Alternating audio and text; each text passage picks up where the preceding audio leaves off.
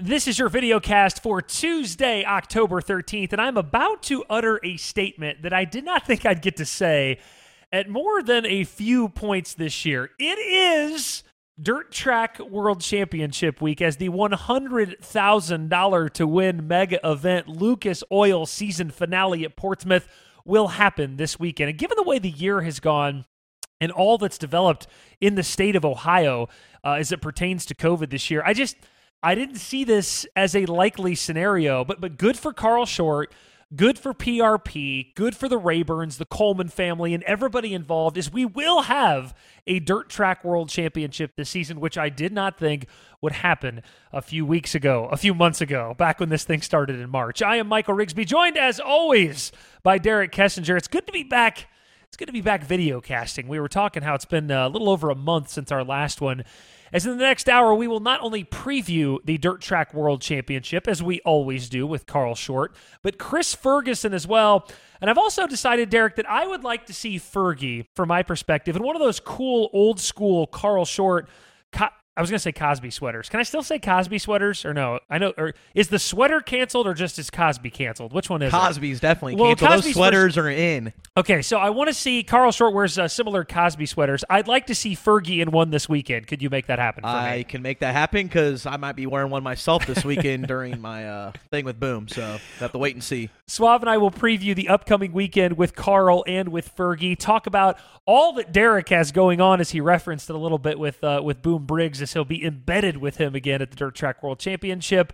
Um, and by the way, who's approving this project? Is it my actual you, boss? I, I, still Mark Floriani, my uh, actual boss. Uh, Jay Z, Jennifer Zahn yes. is your is your Jay Z is signed off on this. Yeah, oh yeah, it's gonna be a great time. We have redemption, but we're gonna talk about that a little more later. What's exactly gonna happen? All right, yeah, because last year I think you you put the hex on Boom at the DTWC. Uh, it was brutal, but we had a great time, and he's invited me back. It's the sequel. Usually, he invited you back, or you invited you back. It was both, but I heard most sequels are better than the first, right? I think that's exactly the opposite of what sequels are. On top of the Dirt Track World Championship, we've got a nice little live weekend here at DoD and Flow Racing as well. Not only do we have the Southern All Star Series finale doubleheader, and uh, McCarty, go ahead and throw that uh, full screen up for me. This is what we've got. Obviously, the Lucas race will be on LOR TV this weekend, but for us, we got some nice stuff. SAS at Smoky Mountain for a couple nights, three and seven thousand to win.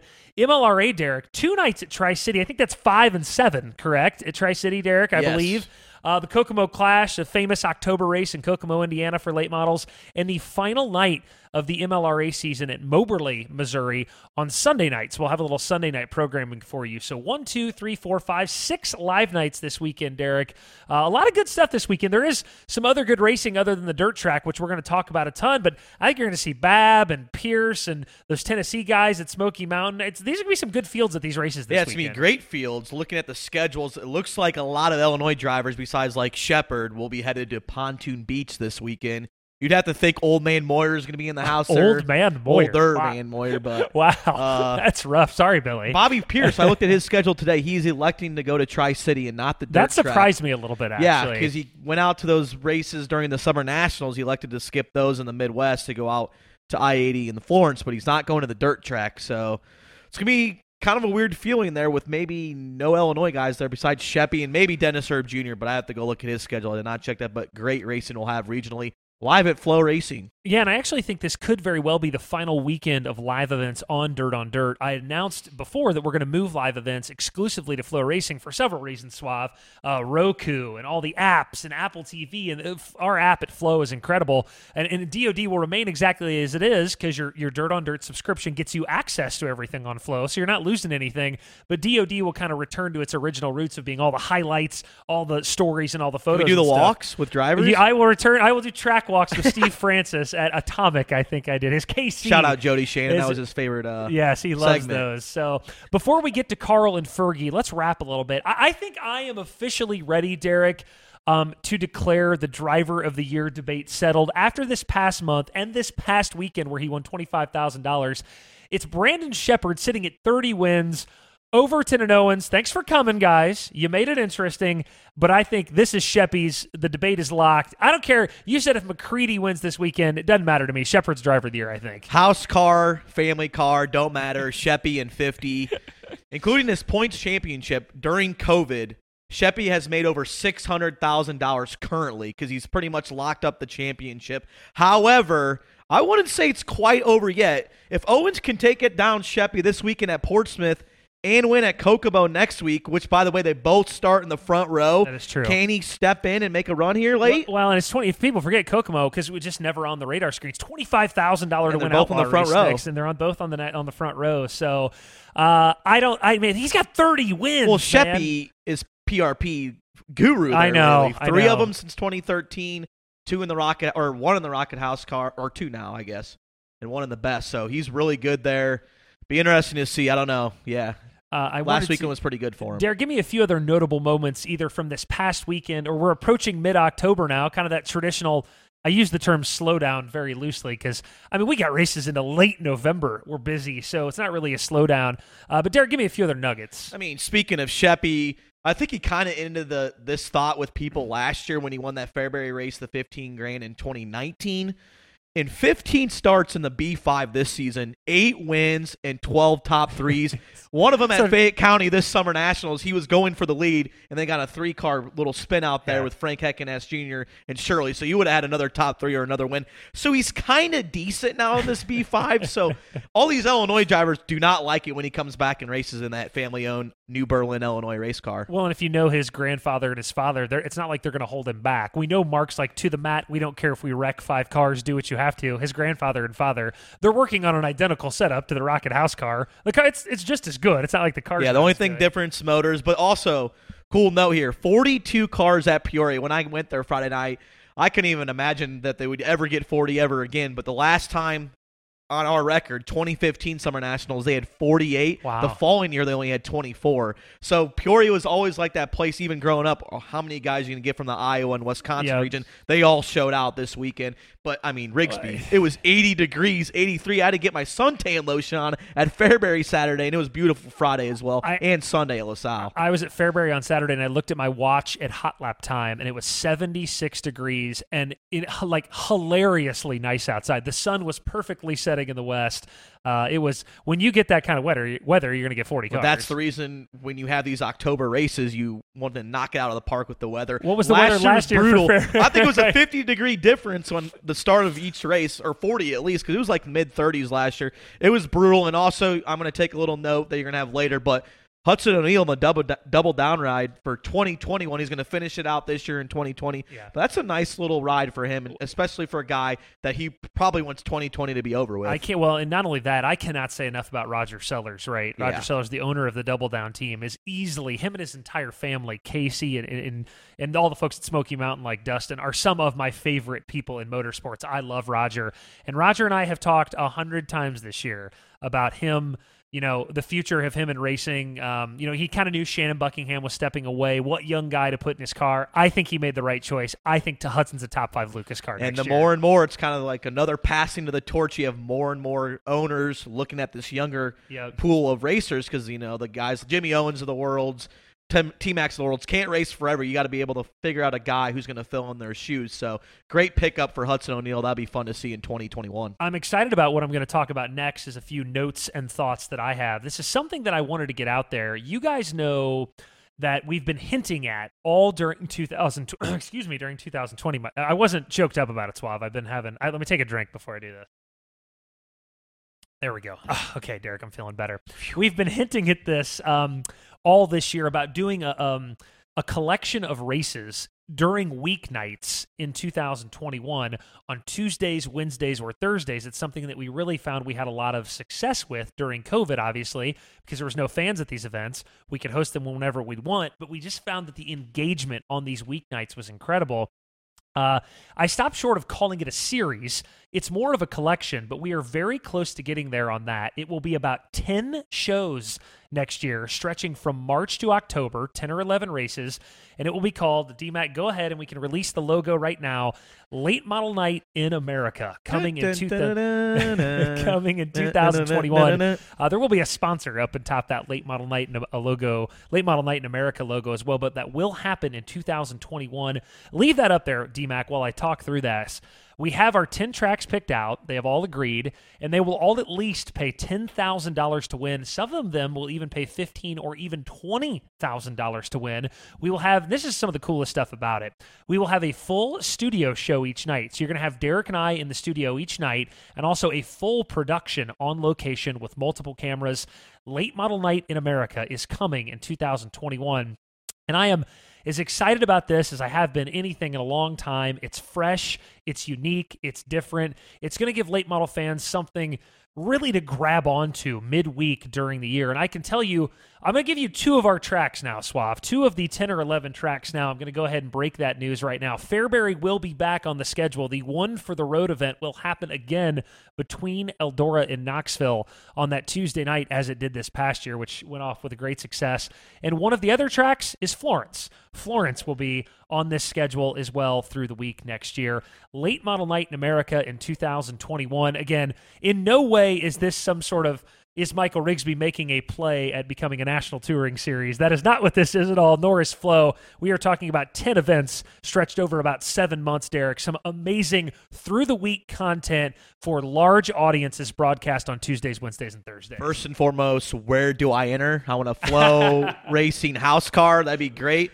But this is a good thing for our sports. It gives another day for drivers and fans to make, or fans going to the race, drivers making extra money, the tracks making extra money.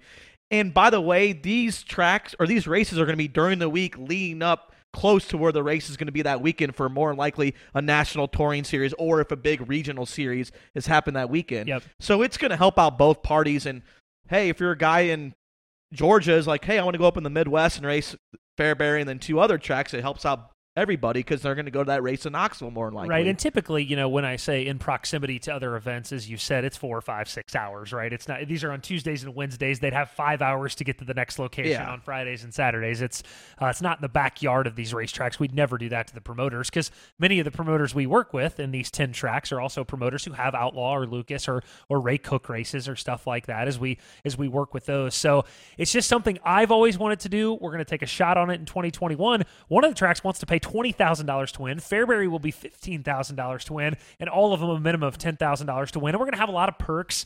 Um, there will be a points fund at the end of the year, but you don't have to be at every event. It's a very casual, loose collection of 10 events, late model night in America. Kind of reminds me of the Monster Midwest back in its head. No, I'm just kidding. But yeah, I cannot wait for it. It's going to be a great thing for everybody. And who does not love weekday racing? I know. mean, I And- love it. And again, March through October, perhaps even into November, there's one of these a month, right? Two of these a month it's, at most. It's not going to be anything crazy.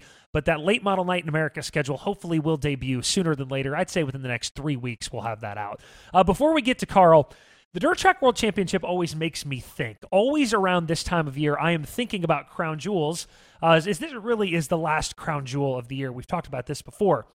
What are the 10 biggest crown jewels in the sport of dirt late model racing? I don't think, Derek, we've ever actually gone on record for this and ranked them and ranked them properly. But Derek and I are going to do that before we get to Carl Short. We're going to rank on record today the top 10 crown jewel events in dirt late model racing. I'm going to go first.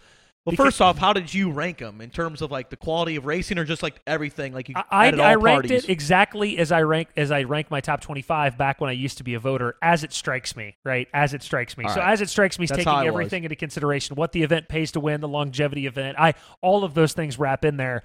But to me, it's just sort of my gut reaction to how I think these 10 go. All right, You're D-Mac, probably here right. I think we're close on our list, by Yeah, the way. I snuck a I snuck a peek at yours. DMAC, here we go. First up, the Michael Rigsby top 10 crown jewel list. Here we go. Number one and number two, no doubt about it. I, I feel pretty comfortable about this. The two big Eldora events are one and two on the list. I believe that this weekend's uh, upcoming weekend's Dirt Track World Championship, its longevity, its 40 year history. Now, I think Carl's going to grumble at us a little bit later. He thinks it could be up there number two behind the world, maybe.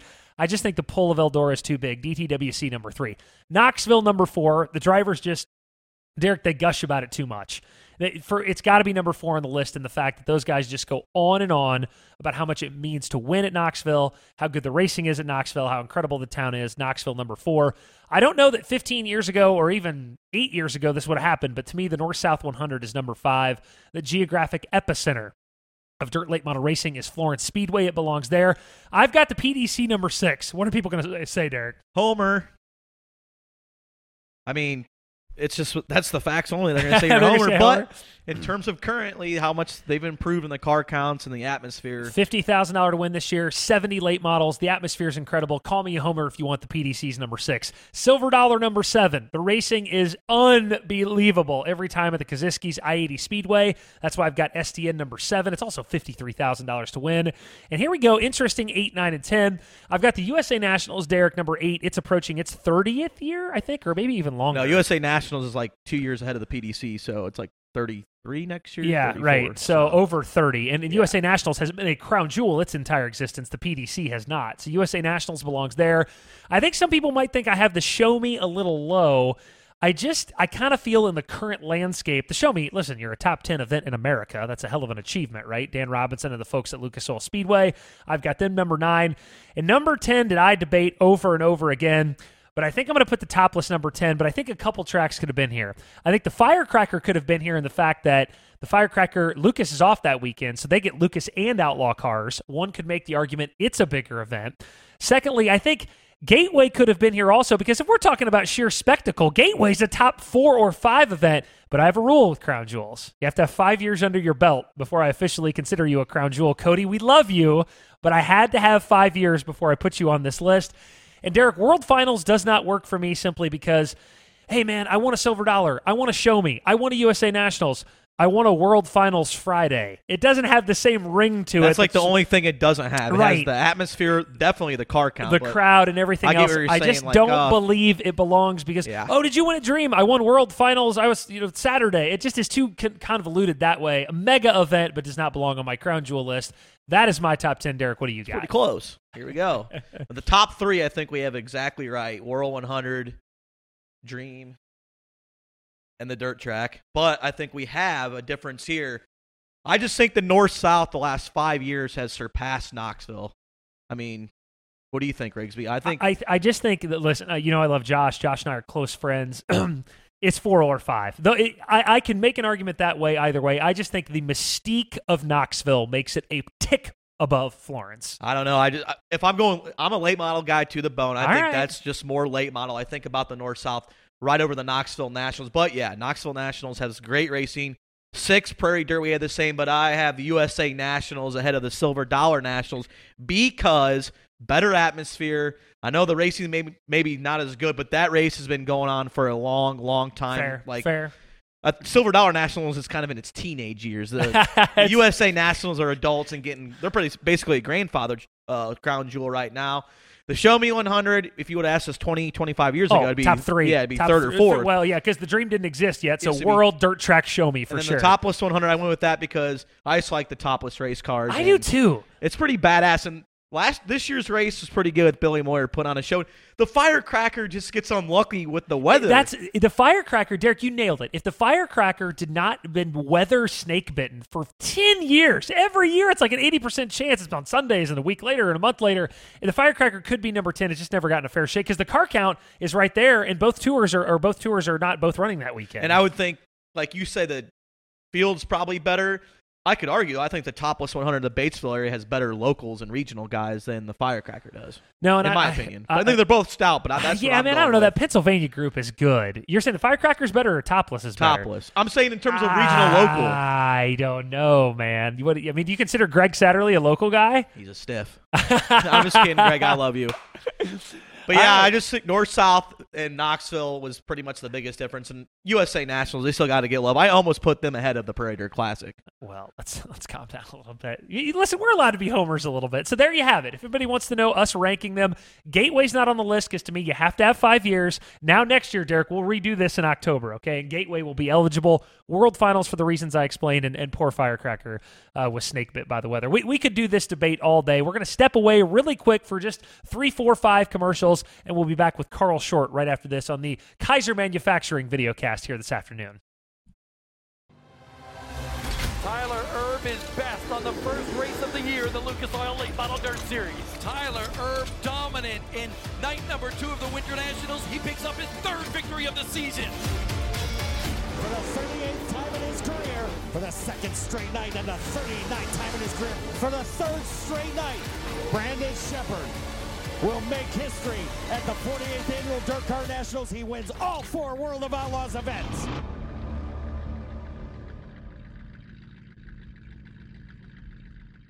The race leader rounds corner number four. The 13th annual Dirt Track World Championship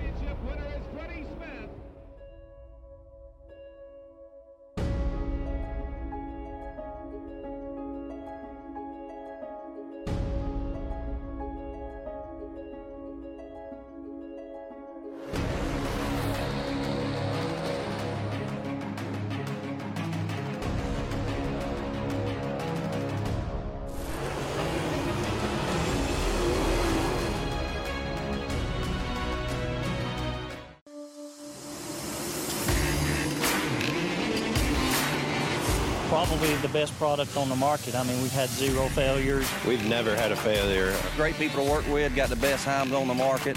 FK Rod Ends on everybody's stuff. Um, she sponsors events, but anybody that knows anything to do with racing knows FK Rod Ends, that's for sure. I think it means a lot when you got people behind you that stand behind you and believe in what you're doing. Uh, like I said, it just makes for everybody to have pretty good success.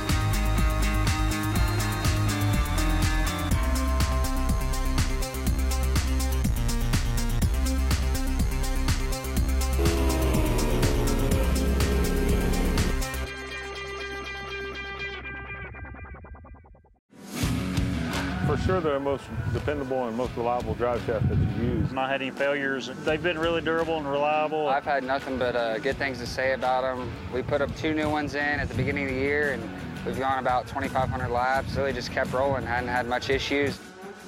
Been pretty nice. They just get a drive shaft and throw it in and forget about it. Basically, like I said, bolt it in and kind of forget about it. That department of my life has been simplified by QA1. By far the best drive shaft out there. They look just as good as the day we got them.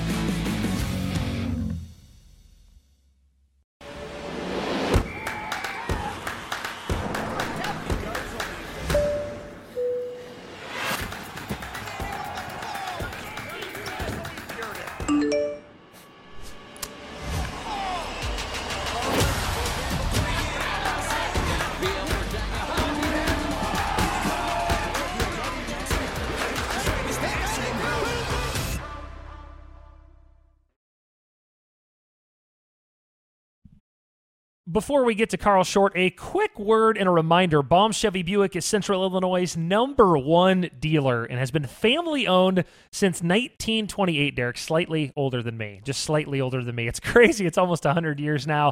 And I'm not just saying this either. They are some of the nicest people in the car and truck game that I have ever met. Hit their website now at baumchevybuick.com. And what I love, take a look at this full screen here. If you purchase a vehicle, you receive a lifetime subscription to Dirt on Dirt, which then gets you access to all of Flow Racing, guys. And that is unbelievable. BaumChevyBuick.com. Hit up Janelle and all those folks today. Baum Chevy Buick, some of the best people in the entire industry. Guys, it is lucky number 13, and this is hard to believe. Lucky number 13 for our next guest. For the 13th consecutive year, Dirt Late Model Hall of Famer and legendary promoter of the Dirt Track World Championship, Carl Short, will join us to promote this weekend's $100,000 to win Dirt Track World Championship at Portsmouth Raceway Park Thursday, Friday, and Saturday. Derek, I always I always want to talk to like Keith Jackson when I when he's calling the Rose Bowl. That's how I want to do this interview with Carl. The fall leaves are changing colors. It's on the banks of the Ohio River. It's Boggs. It's Conley. Oh Nelly, it's the Dirt Track World Championship. I, I won't do the entire interview, Suave, in that tone, but it, it just that's how I want to talk about the dirt track when I talk about it. Carl, year 40 the 40th year of the Dirt Track World Championship. If I had told you in year one that you'd be doing this 40 years from now, would you have believed me? Well, year one, Michael, I was only five years old. So probably, uh. no, I probably wouldn't have, Michael, just to be honest with you. I mean, dirt racing and the way it is, but I I mean, I think probably what actually lent to the longevity as much as anything I did was the the first winner being Jim Dunn right. and that whole Cinderella story. And I don't know if you've heard we're going to have a uh, Jim Dunn replica car here. I think some of actually uh, Rocky Carr that uh, was in the pit crew will be uh, pacing Wow. the uh, late model feature. And uh, like I said, with Jim winning the way he did, having to run the consolation race and starting at the back of the feature and and coming up through on a, a cold, wet, windy day at Pittsburgh Speedway. Um, it, it just, like I said, I think it just set the, you know, the scene for everything. Obviously, Carl, I don't think I'm out of turn here when I say this that the dirt track was one of those events this year. You know, back in April and May, it was hard to see it happening this year. The, the- all the restrictions in Ohio, all that Eldora and all those other tracks went through. Take me, take me through the year a little bit. How was your confidence level through the year, and how how did we end up arrive arriving at the point where we are racing at Portsmouth this year? Because it had to be a pretty touch and go season for you on if you'd even have this event or not. Well, yeah, and and actually, you do know, Michael, that uh, the Hillbilly Hundred that I have Yeah. every year was was canceled. Yeah. Um, it was my decision, I guess, Michael, but uh, it was because uh, John Watson, that has Tyler County Speedway, being concerned about uh, the people in Tyler County. Um, they were all worried about people coming in from 20 states and not being had really any COVID in Tyler County. And they kept asking John, uh, "You're not going to bring people in here from 20 states, are you?" And and he told me, he called me, and he said, "Carl, it's up to you." But he said, if two or three weeks after the hillbilly, we have people around here start getting sick, he said they're going to run me out of the state. and which I understood and and fully appreciated. And I just told him, I said, John, you know, I wouldn't do anything in the world to cause you any harm. So I guess for this year, I guess we'll just uh, mark it down to COVID nineteen. How close did you come at any one point to not having the dirt track? Was there a point like you got to with Tyler County where it was almost like, you know what, we're not going to be able to do it? How close did that come, Carl? well, needless to say, you're working with the health departments now. Yeah. Just about every, everything you do, Michael, and um, we have actually been talking to the health department pretty steadily since uh, really July, and they have told us they had no issues with the racetrack whatsoever. Said they've had no uh, complaints or no uh, cases that was attributable to Portsmouth Raceway Park, and said we know how important this race is to the community and to the racing world itself, and we're just not going to stop you. Well, good. And it, it sounds from the from the stuff I've talked to you with you too, the health department's been incredibly helpful there locally, which is good. They're doing it the right way. You're doing it the right way, and and that's good. And I- I want to ask you this: You've been promoting as long as anybody I know in short track racing. In all of your years of promoting, Carl, I always say this about you: Carl Short has seen a lot of shit. But have you ever seen anything like this year in your history of promoting? No, and and uh, to go a little farther, not in my lifetime, Michael, which is a few years few years longer than the promoting thing. And no, I've I mean this has been I, I mean it's horrible and and it, it makes you wonder how it happened. And, and quite honestly, I saw this coming back in January. People were calling it a hoax and and nothing to it and and uh, I, I said, guys, there's too many people that are dying in other countries for this to be a hoax. I said it's not a it's not a hoax. So Um, you know, let's let's everybody start working on it now. But uh, it seemed like it fell on deaf ears, and and now I think people are kind of taking it serious. But it's got to the point, I think, Michael, everybody is so tired of yes self isolating and and not going out and doing anything, and I, I think it's just and I'm I'm right there with them. I mean, I'm the same way. You can only stay stuck in so long. Amber is sick of me. If that's the point you're getting at, Carl, Amber is sick of me. I think that's what you're trying to say, and and uh, she'll I'll send her out to see you. So. well, if if it gets you out to see us, that's good, Michael. Okay. But uh, but as long as she's not sick enough to kick you out, I that's you're fair. doing okay. That, that's fair. Derek, go ahead. Hey, Carl, huge fan, fan of the sweater, so I can't wait till you got in store this weekend. Always uh, love to see what you got on. But people forget the dirt track wasn't your first big race. The Hillbilly 100 actually came first. So back 40 years ago, what prompted prompted you to start this race back at Pennsboro four decades ago? Well, I'll tell you, I could not understand what you were saying then. That's you want me to take this one, Swab? I'll ask him. All right, yeah, sure. What, what he said, we'll get, get him for the next one. He said, you know, I mentioned you mentioned the hillbilly. The hillbilly was not your first big, or excuse me, the dirt track was not your first big race. The hillbilly was. So I don't think I've ever asked you this. What prompted you four decades ago to say, you know what, the hillbilly's not enough. I'm going to do the dirt track too. Well, actually, Michael, I was from South Carolina, and I guess Darlington being, you know, where everybody in South Carolina gravitates to at Oh, one yeah. time or another. I had been there many times, and and I kind of look. I looked at schedules. I looked at different things in 1980, and I saw that Darlington was only paying thirty thousand to win in 1981. And I thought, wow, thirty thousand. I said, I think that could be done on dirt. And I got to thinking about it, and the more I thought about it, the more I decided to do it. And at that time, of course, the World 100 was the biggest paying thing on dirt. And I think uh, in 1980, actually, it paid 13,000 to win. In 81, it paid 14,000 to win. And so I more than doubled what had ever been paid on dirt before. And you know, when I had the first dirt track in 1980, in October of 1981, and I guess that was just sort of the inspiration. And quite honestly, Michael, like yourself, I absolutely love dirt track racing, and I always felt the guys didn't get the publicity or the respect or the money that they deserved. And so I felt like, well, maybe this will help with all of them. yeah. And that was that was the reason. Hey, Carl, this is Derek. Can you hear me now?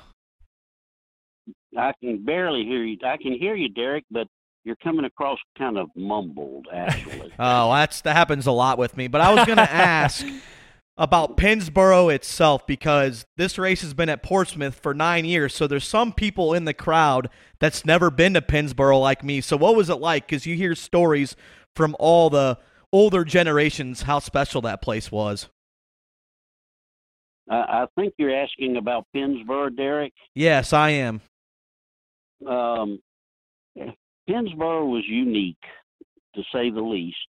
I, I mean, that was the place that I probably enjoyed more than any place else before I ever thought about having anything to do with promoting. I would go sit on turn four hill, and the late models would come around turn four, and I would get goosebumps. I mean, the hair on the back of my neck would stand up and I just absolutely loved it. And I never lost that. All the years later, uh, Pennsboro, I've been to tracks all over the country, of course, and Pennsboro is the only track I was ever at that it didn't matter how many times I went, I was going to have goosebumps before I left. I mean, just something, something about the old place. But I'm afraid that modern day has sort of outgrown it and you couldn't do a lot of changing. If you did, it probably wouldn't be Pennsboro anymore. I mean, I, I, I think that's the uniqueness of it and stuff. The hillside seating and and different stuff. I think is kind of what made the place. This, and of course, eh, Carl, people have gotten used to creature comforts. That, that's right. And, you know, one point to that this is the ninth year that this race is going to be at Portsmouth. It only did, and I shouldn't say only, it did 18 years at its original home of Pennsboro. When I looked through and saw that this will be nine at Portsmouth, halfway home to, to Pennsboro, that surprised me. Um, does that surprise you when you hear that number nine already at PRP? Yeah, it really does. It really does, Michael. I'll tell you. Of course, uh, getting longer in the tooth myself, and you'll you'll you and Derek will find this out as the years go by. Uh, the time just seems to go faster and faster and faster. I, I mean, it seems like uh, two or three years ago when I first came here. Yeah. So it just doesn't seem like this will be the ninth year, but it is. And you know, we uh, speaking of, we we ranked our crown jewels earlier. Derek and I did our rankings, and I know you and I have uh, tussled about this a little bit before. We ranked our top ten. I'm just going to be honest with you. Derek and I both had you firmly number three behind Eldora's big two. So, Carl, you tell us why are we wrong? Why are why should you be maybe I don't know maybe ahead of the World 100, but ahead of the Dream? Why why is number three too low for Derek and I to have you ranked in the the crown jewel list? Well, I would never presume to tell anybody they were wrong. okay. but, but, but, but, but, but, I, I mean, if you wanted to get right down to it and and think about what a race did for the the racing industry itself, Michael. When I had the thirty thousand to win uh, race, and then uh, thirty two the following year, and fifty the next year that really started the big money races. I mean, it uh NDRA Robert Smalley couldn't stand it. He uh, uh he he tried to get me to make the dirt track uh uh NDRA show and I wouldn't do it and he said, "Well, I'm going to outpay you if you don't." And I said, "Well, you know, go for it, Robert. That's all I can tell you." and so he went down to Log Cabin in '82, and actually he got together with uh, J.W. Hunt and Beatty Lynch and uh, Satch Worley, and between the four of them, they put on the thirty-five thousand to win show. I was paying thirty-two; they paid thirty-five. so, I mean, that kind of tells you where it was coming. Well, actually, it wasn't J.W. or or Beatty or Satch; it was all Robert Smalley. But at, at any rate, it started the big money, and the dream, yeah, it, it's great, and I mean Earl did a good thing there, but it didn't start anything because how many other tracks have tried to pay a hundred thousand to win? I, I mean, it just didn't. You know, it, it didn't. In I guess in terms of importance to what it actually did, I suppose, is what I'm trying to say. Derek, I think he I makes mean, some any- compelling points here. You're I think wrong, he makes. I, I, I think we might be Yeah, wrong. we're both wrong. I think Wow. Carl May's making some very compelling arguments here, Derek. Carl, you might have won us over. you know, it- it's no secret that you know you're. We talked about this. You're a little uh, more towards the end of your career than you are the beginning of your career. I know that you have talked about options before regarding the dirt track, uh, but what does the future hold? Have you started to think about that for for the event and yourself? And will Carl Short always own the dirt track world championship, et cetera, et cetera? Have you really started to think about some of those things? I have thought a lot, Michael, and I think I told you one time I definitely wanted the dirt track to continue. And actually, I have had some offers uh, for the dirt track and for the hillbilly. And I just, I don't know. I, I guess I'm still having fun. And as long as I'm having fun and able to do it, I don't know if I will or not. But whoever whoever does it, I want to feel secure in the fact that they will love it as much as I did, and that they will continue with it, and it'll it'll continue right on into hopefully the next century. uh, you know, uh, one last thing on Portsmouth. I know that Pennsboro had an amazing vibe, but honestly, and I'm not joking, I really do like the vibe at Portsmouth, and I think it the vibe at Portsmouth fits the event. On the river, you got that beautiful bridge in the background. You can see all the leaves are changing colors on the trees. I, I know all the West Virginia people are going to lose their minds when I say this, probably, but I think you're still in the Ohio Valley. I think the the venue fits the vibe of what the Dirt Track World Championship created. Am I am I right about that? Oh, I think you're absolutely right, Michael. I guess that that is one of the reasons that it has been here, along with the people, uh, the Coleman family. I'll tell you, you just don't find any better people. Uh, Donna Rayburn that works for them as the promoter. Um, she's just fantastic. I mean, there's so many good people here that have made me feel at home.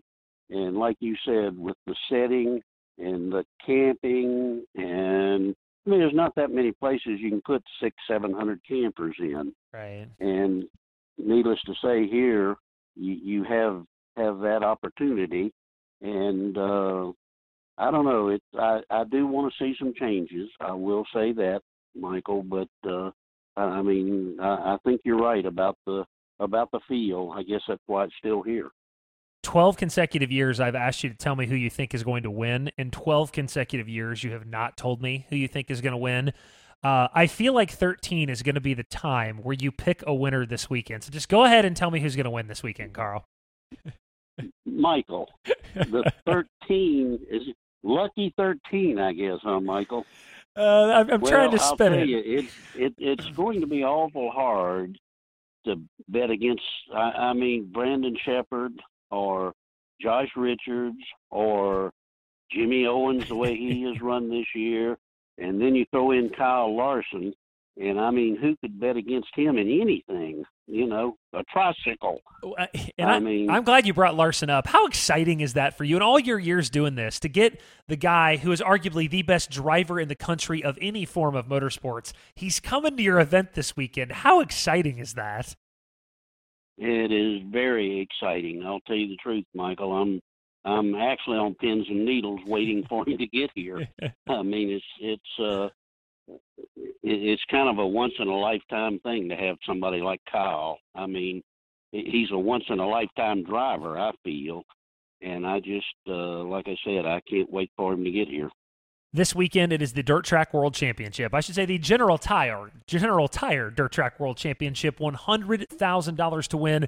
Season finale for the Lucas Oil guys as Jimmy Owens is crowned the champion this weekend at Portsmouth Raceway Park, and it's a milestone DTWC. It is the fortieth this year. And it's just incredible. It's it's sewn into the fabric of everything that is dirt late model racing this this weekend in October, and we will have it again this weekend at Portsmouth Raceway Park. Carl, 13 years is a long time. There are a lot of marriages that do not last 13 years. You and I have been doing this for 13 consecutive years. I want to say thank you so much. Good luck this weekend. It looks like the weather's going to be tremendous, and uh, everybody in the dirt track world uh, really is is pulling for you to hit another home run this weekend.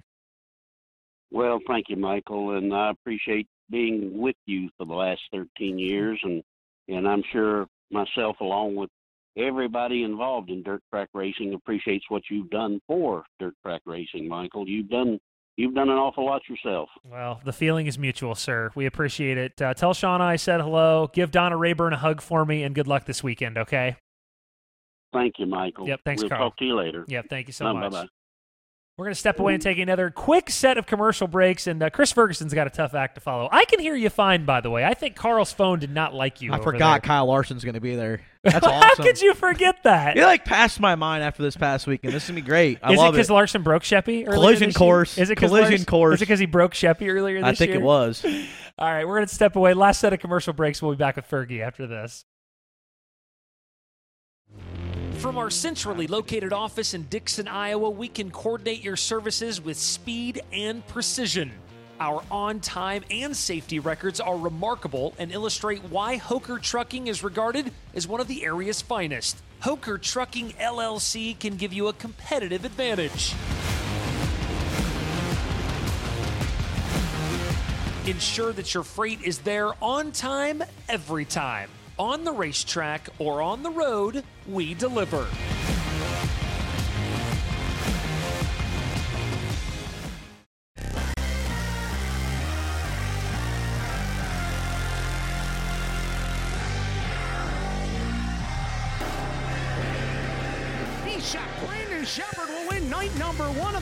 The. Brandon Sheppard takes the $15,000 win. The squirrel, Brian Shirley in car 3S. But it's all B Shep on a Thursday night here at East Bay. You gotta love this. The slider by Ziegler. One more shot at the line. Who is it? Mason Ziegler wins. He has won three in a row here at Volusia Speedway Park. Jimmy Owens.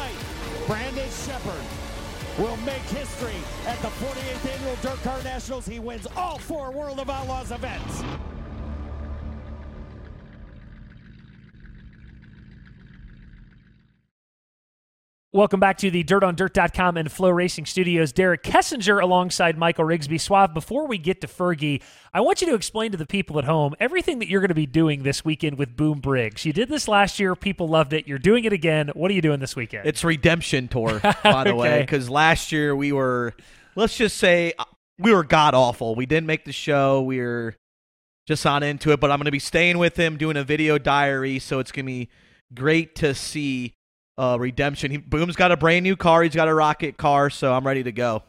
and uh, you were staying in the hauler with him all yes, weekend. and right? last year the guy Then we have. to me. you- You're like you're tagging along all weekend. No, I'm That's- crewing. and you're documenting the crewing. Yes, correct? crewing him, get behind the scenes stuff of Shane and company, show the unsung heroes of stuff that goes behind the scenes. But the guy we have on coming up was a we had a great time last year on that Friday hitting golf balls and stuff like that. So I might I might have to ask him about. Yeah, I would like to hear a little bit more about that. That's just one of many things we'll have going this weekend from the Dirt Track World Championship. DMAC, throw that up there.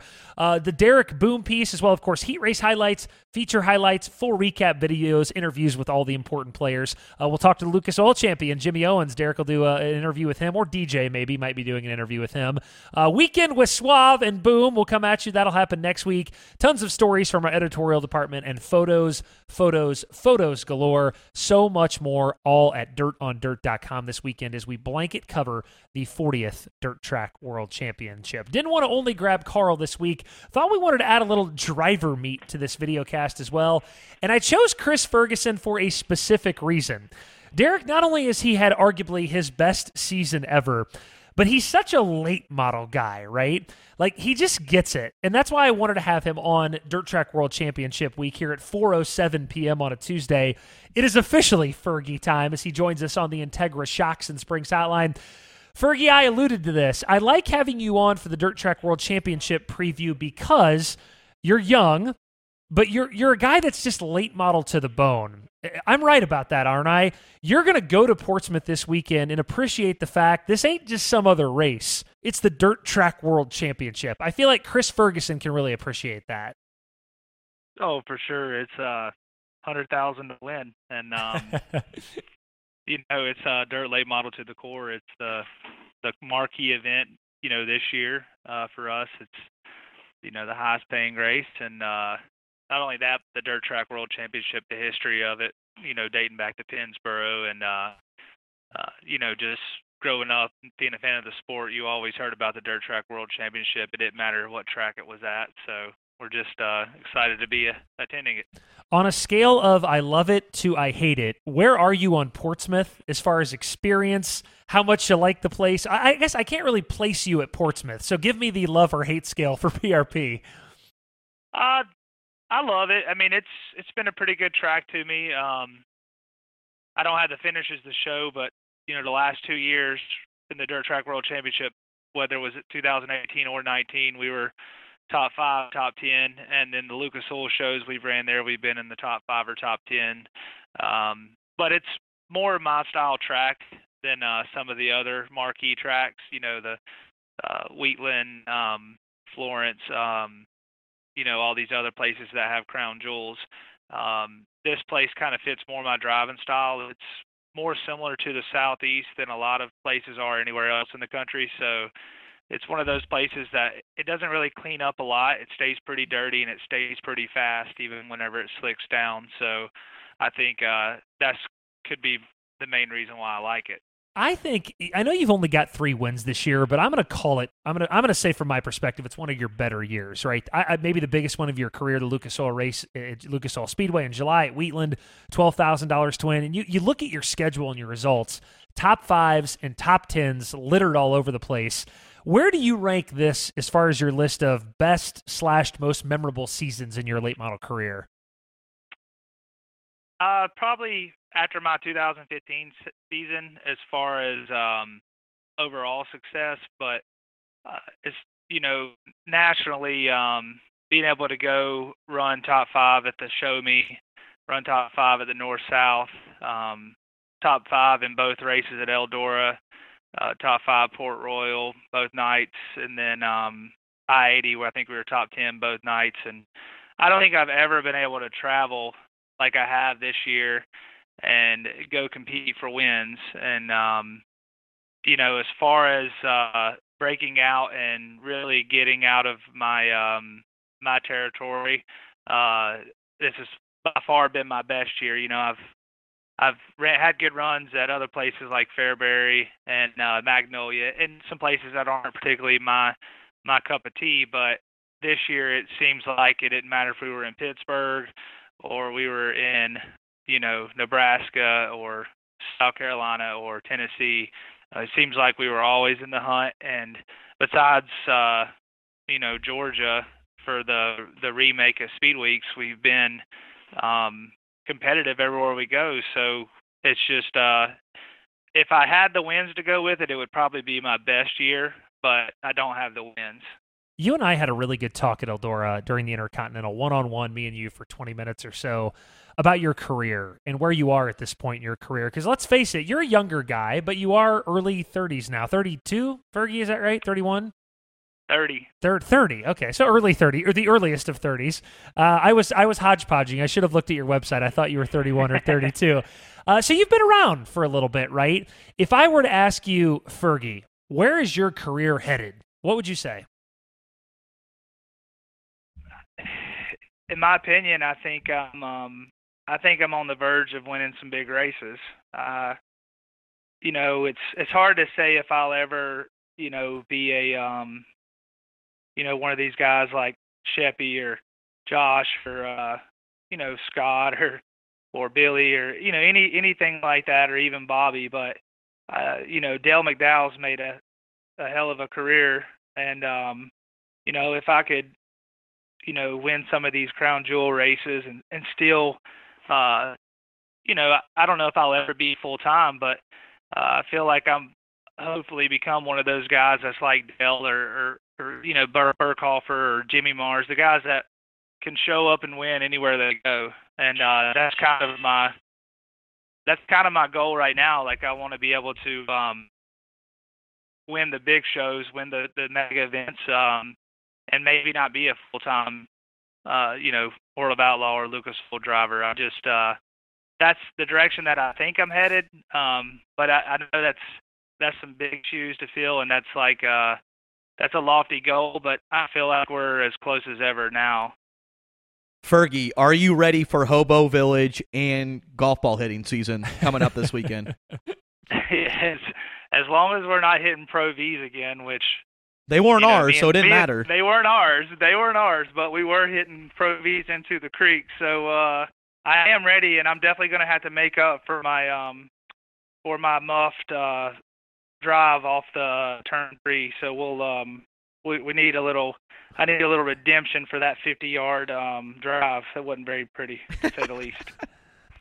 I'd like to hear this story, by the way. This is the first I've heard. Last night on Friday night of the dirt track, you guys are hitting. I'm sure so totally sober, right? You guys. Oh, it was during. It was like just right after the races. Um, Uh huh. Fergie, I have video of it. Hit the worst shot I've ever seen. So I haven't posted that publicly. So that's a good friend, by the way, Fergie. I haven't posted it yet. Yeah, if uh, if if Portsmouth found some golf balls in the infield, I promise you that had nothing to do with me and Swab. All right, I'm moving on because I don't want to be held liable for anything here. We we touched on the Dirt Track World Championship earlier. I wanted to circle back to it. Be a commentator, and I would like to actually get you involved in a little bit more of a pit reporting and commentating goal. Let's talk about that for next year. But break it down for me this weekend. What do you see as we head into Portsmouth? Give me an overall view. If it was just the three of us here bullshitting in the studio, and you were kind of breaking this race down, who's going to be good, etc., who's going to win, who's going to be a surprise, break it down for me, Fergie, this weekend. Um, you know, one of the big things I think a lot of people are curious to see, and I hate to say it because he's one of my buddies and he gives me shit more than anybody else, but we want to see if Kyle Larson can move around and not have to run the fence wide open for 100 laps. Um, you know, I think he's going to be a little more out of his element. So a lot of people are curious to see him go to a new track um, and maybe see if he can dominate like he did before. That's uh, you know, that's that's going to be a hot topic.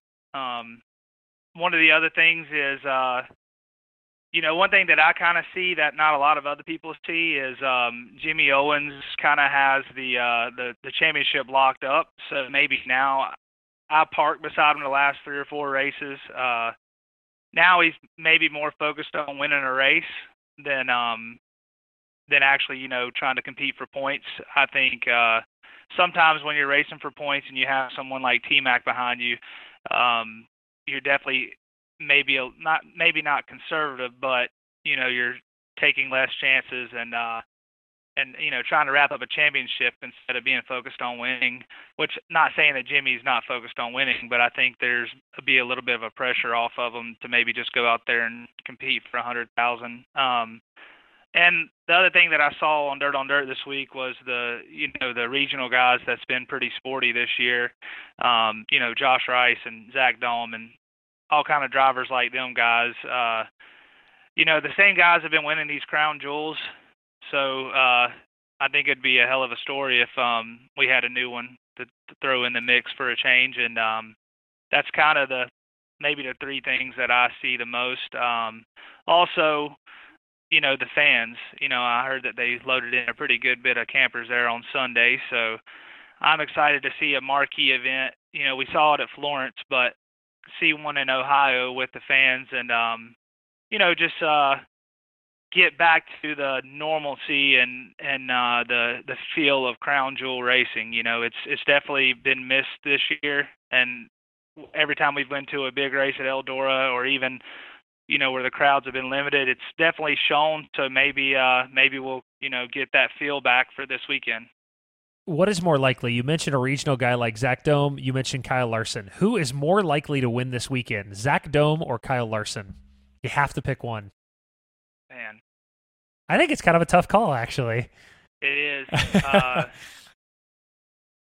I will say this. How about this? I'll give a political answer and a non-political answer. Okay. Um, my political answer is if it's around the bottom, uh, Zach's going to win every time. Yeah. if it's around the fence, Kyle's going to win.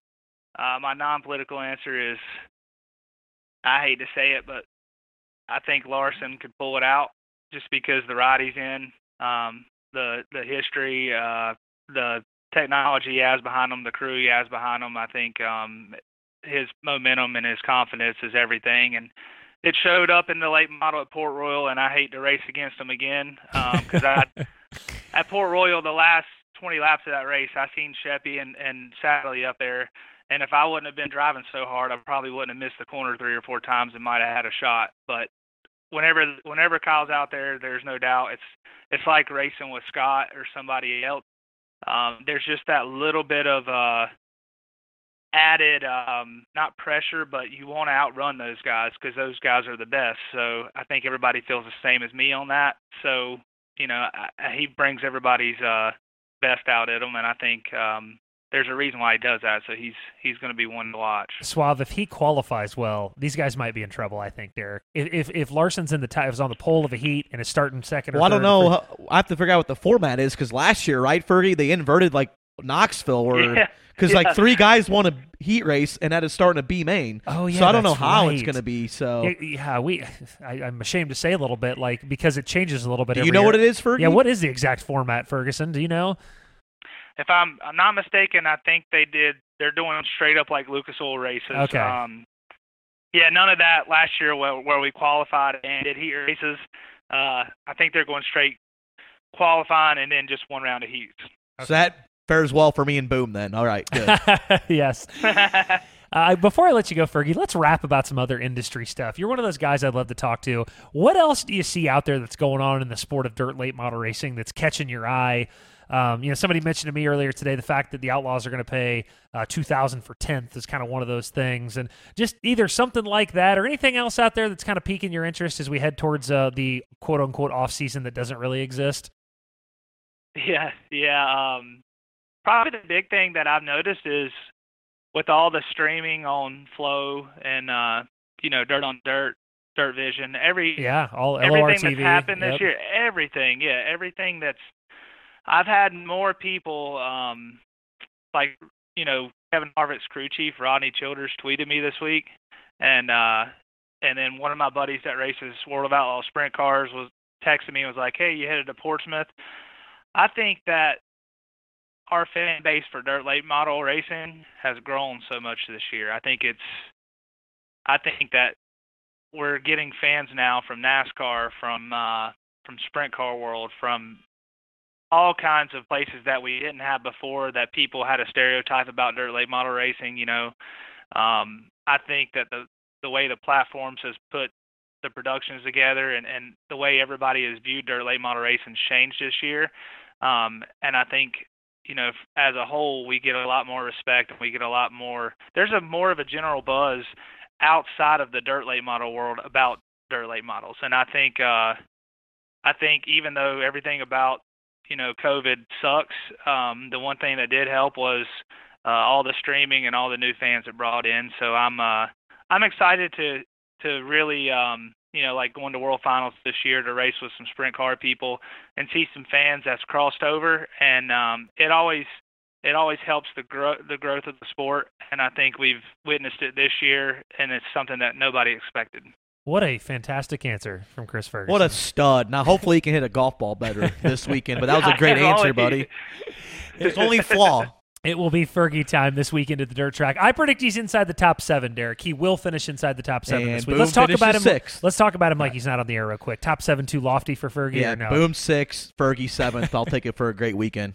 Who's your winner, Derek? By the way, you didn't tell me this weekend. Oh, Until he gets dethroned, I'm taking Sheppy. I'm sorry, he's a PRP guru. Ferguson, you can't pick yourself. Who's your winner?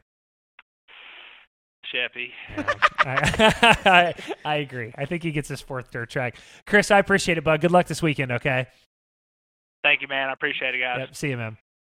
Suave, we finish off as we always do with the Kevin Kovac Memorial Notes section. I got some good ones. I'm ready for them because I don't have a list of them, so I'm ready to Ton- hear 'em. tonight. By the way, how about this? Scott Bloomquist will enter, enter the Duel in the Desert for the big big IMCA modified race out in Las Vegas in November. It's November 9th through the 14th. He's going to drive one of Zane DeVilbiss's cars, one of our Arizona buddies.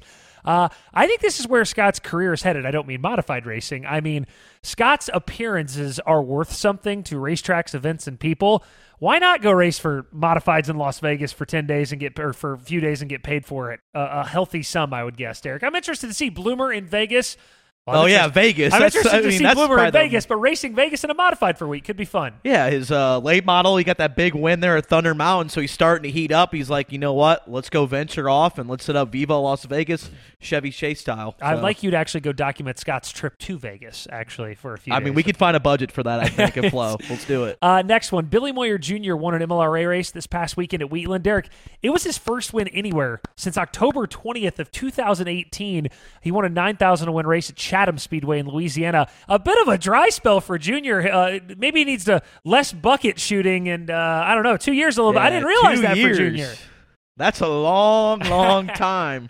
Two ye- what was that? He knows we love him. We're just Yeah. teasing him. I didn't Congrats on the win, that. though. He was probably pumped up. He was. But he's he would say like, "Oh, my strength of competition though is number one in the country because I go race with Lucas all the time." But nonetheless, he got a big win in October, and maybe he'll carry some momentum this weekend. We tease him because we love him, and we can tease him because we can't have two years again, though, Junior. Too long between wins. Two weeks. Uh, two weeks, yes, two weeks maximum. Uh, Roger Sellers, uh, we mentioned in that Hudson O'Neal double down motorsport ride. Top five in Lucas next year. Derek, crazy prediction or no? I'm gonna go seventh or eighth range, but I would see better runs out of him, especially at the beginning of the year when Huddy struggled. He's ready for 2021. One of your Illinois boys, uh, Joshua Joyner, mentioned this last week in his story. Ryan Unzicker, in his 18 year late model career, has never gone winless. He does not have a super late model victory right now. However, he does have an ARCO win. He won at Springfield a few weeks ago. Um, is he? I think his last events are Tri City this weekend. Will he go winless The for Dome, the first time? redemption. The Dome. That's right. That's redemption for him. So is he going to get a win before the year's over? Three, four chances left. Come on, Ryan. But it's been a crazy year for him. His wife was in the hospital, Yep. COVID, so can't fully blame it all right. on him being stinky this year. There's but- that twenty-five thousand dollar to win crate race at Alltech. I think there was an East Bay Speed Weeks race that paid thirty grand once. I think Steve Shaver won it. I'm blanking a little bit. I could look at the history section. Twenty-five thousand dollar to win crates, Derek. One of the highest paying races in in uh, Florida ever. Kyle Bronson probably. When is it? I think it's next. Oh yeah, if Kyle Bronson's off, he'll be there. Yeah, because Kyle Bronson's not running Lucas. So Bronson, anybody else tackle that event or no? Uh, what's his name? Mark Whitener, Jason Fitzgerald. You love Fitzgerald. Oh, Fitzy, he's the man. I'm gonna go with him. You're going with that photo of him earlier in the year with the two kids under the teen, like not even teenagers that he raced against at Volusia. That was pretty. How about this? It's at Alltech, unsanctioned. Uh, it is uh, ten thousand to win uh, the first night and twenty five thousand to win the next night. That's impressive. Let's put let's put a big dog in it in uh, one of our cars. Let's get one. And, we don't have a car. Uh, We- Brian we. Ruhlman uh, at the I 96's Rolled the Dice weekend, he competed in all three divisions sprint cars, modifieds, late models. He won all three divisions sprint cars. He won all three. all three in one night. The That's biggest feat is though, I love the guy. Him getting into a sprint car had to be a tight fit because like JD can barely fit in a midget, so that'd be interesting to see. But good job for the man up in Michigan. Let's put him on the spot real quick. Dustin McCarty, who's switching the ones and twos and pushing the buttons. D Mac, you have any notes? You have a, a Dirt Track World Championship winner. You've been working your ass off lately. What do you got, D Mac? Anything? I mean, it's hard to uh, bet against Sheppy. He's been so good there. But um, I was going to ask Fergie uh, if he was a lock uh, for Dirt Track this weekend because I always give him crap. Uh, earlier in this year, I picked him, and he uh, just put on the beepers uh, right at the start of the race. Wow, race. calling him out. I like that. So I Can you tweeted put at yourself him. on camera. by That was the like? Golden Isles or East Bay, wasn't it? When you Yeah, the something first like that. races. Yeah, come on, But- Fergie. Yeah. Hopefully, he uh, does well this weekend. That's it. No other notes. What about Fairbury this past week? Anything exciting happened? Did, did, did some nugget, nougat, anything, McCarty, or no?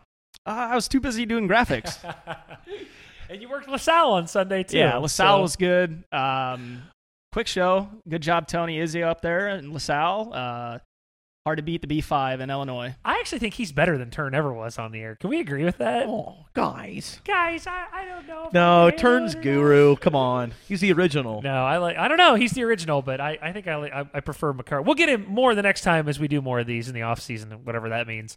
Uh, we'll do we'll do more of these. Last note I have. I wanted to send every thought, prayer, and everything I have, and I know Derek feels the exact same way about this to Chris Dolak, uh, who works for World Racing Group. Chris is really going through some serious health stuff right now, and I think Derek, I think um, I- think you would agree with me when I say this.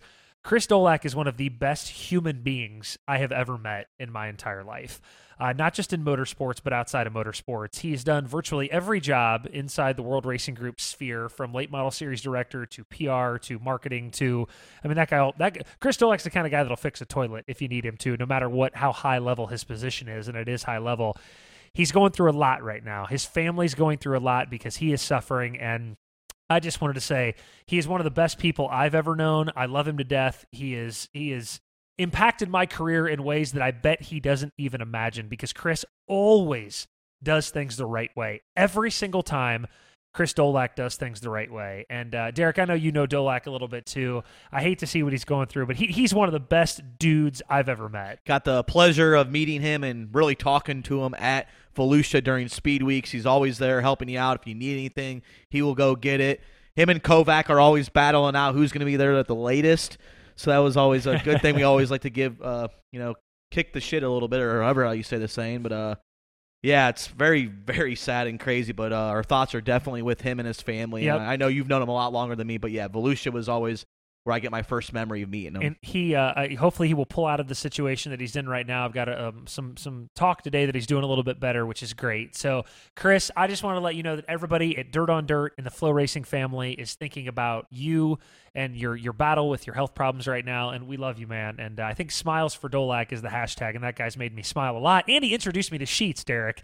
If nothing else, I have Sheets in my life because of Chris Dolak, and that alone. and is- then you introduced me, so it was just kind of like a family tradition now in the racing uh, world. We are thinking about you, Chris, and I hope you I hope you pull out of it. again, it is a uh, nice weekend October coverage wise. McCarty, throw up again that full screen of where we will be live this weekend. The Dirt Track live on LOR TV, and then live on FloRacing and Dirt on Dirt. Southern All Stars at Smoky Mountain. A great triple header for MLRA to end the year, and the Kokomo Clash on the badass bull ring over there in northern Indiana. We'll have that. We'll have all of the Dirt Track World Championship on demand stuff. Suave, final thoughts before you head east to Portsmouth. Can't believe it's been my ninth dirt track, and wow! Basically, I'm was born with Portsmouth having the dirt track because the first year was 2012, my first year here, so we kind of have a budding relationship. It's not a too far of a drive, and every year, like you said, I always think of Keith Jackson because it just has that fall football feel because you're in football country in Ohio. Yeah, that area is right really on the river, you know. Yeah, so um, I'm very excited and cannot wait. This is re- I, me and Boom. We we have some serious kick ass in this weekend. So I think the over under on Boom's finish in the feature, and I love him to death, is 20.5 over or I just want to make the show, so we're having some fun on. That Saturday was brutal for us, but we got some tricks up our sleeve. New race car, Rocket XR1. We are dialed in, and if they're doing straight up qualifying, we have a chance. Let's go. All right. For Derek Kessinger, for everybody on the Dirt on Dirt team, Dustin McCarthy, Dustin McCarthy, how about that? Mike McCarthy, Dustin McCarty, excuse me, uh, Todd Turner, and everybody at DoD. I'm Michael Rigsby. Uh, enjoy the Dirt Track World Championship this weekend, and don't forget to tune in to D, DoD and Flow for all of our live events as well. See you guys soon.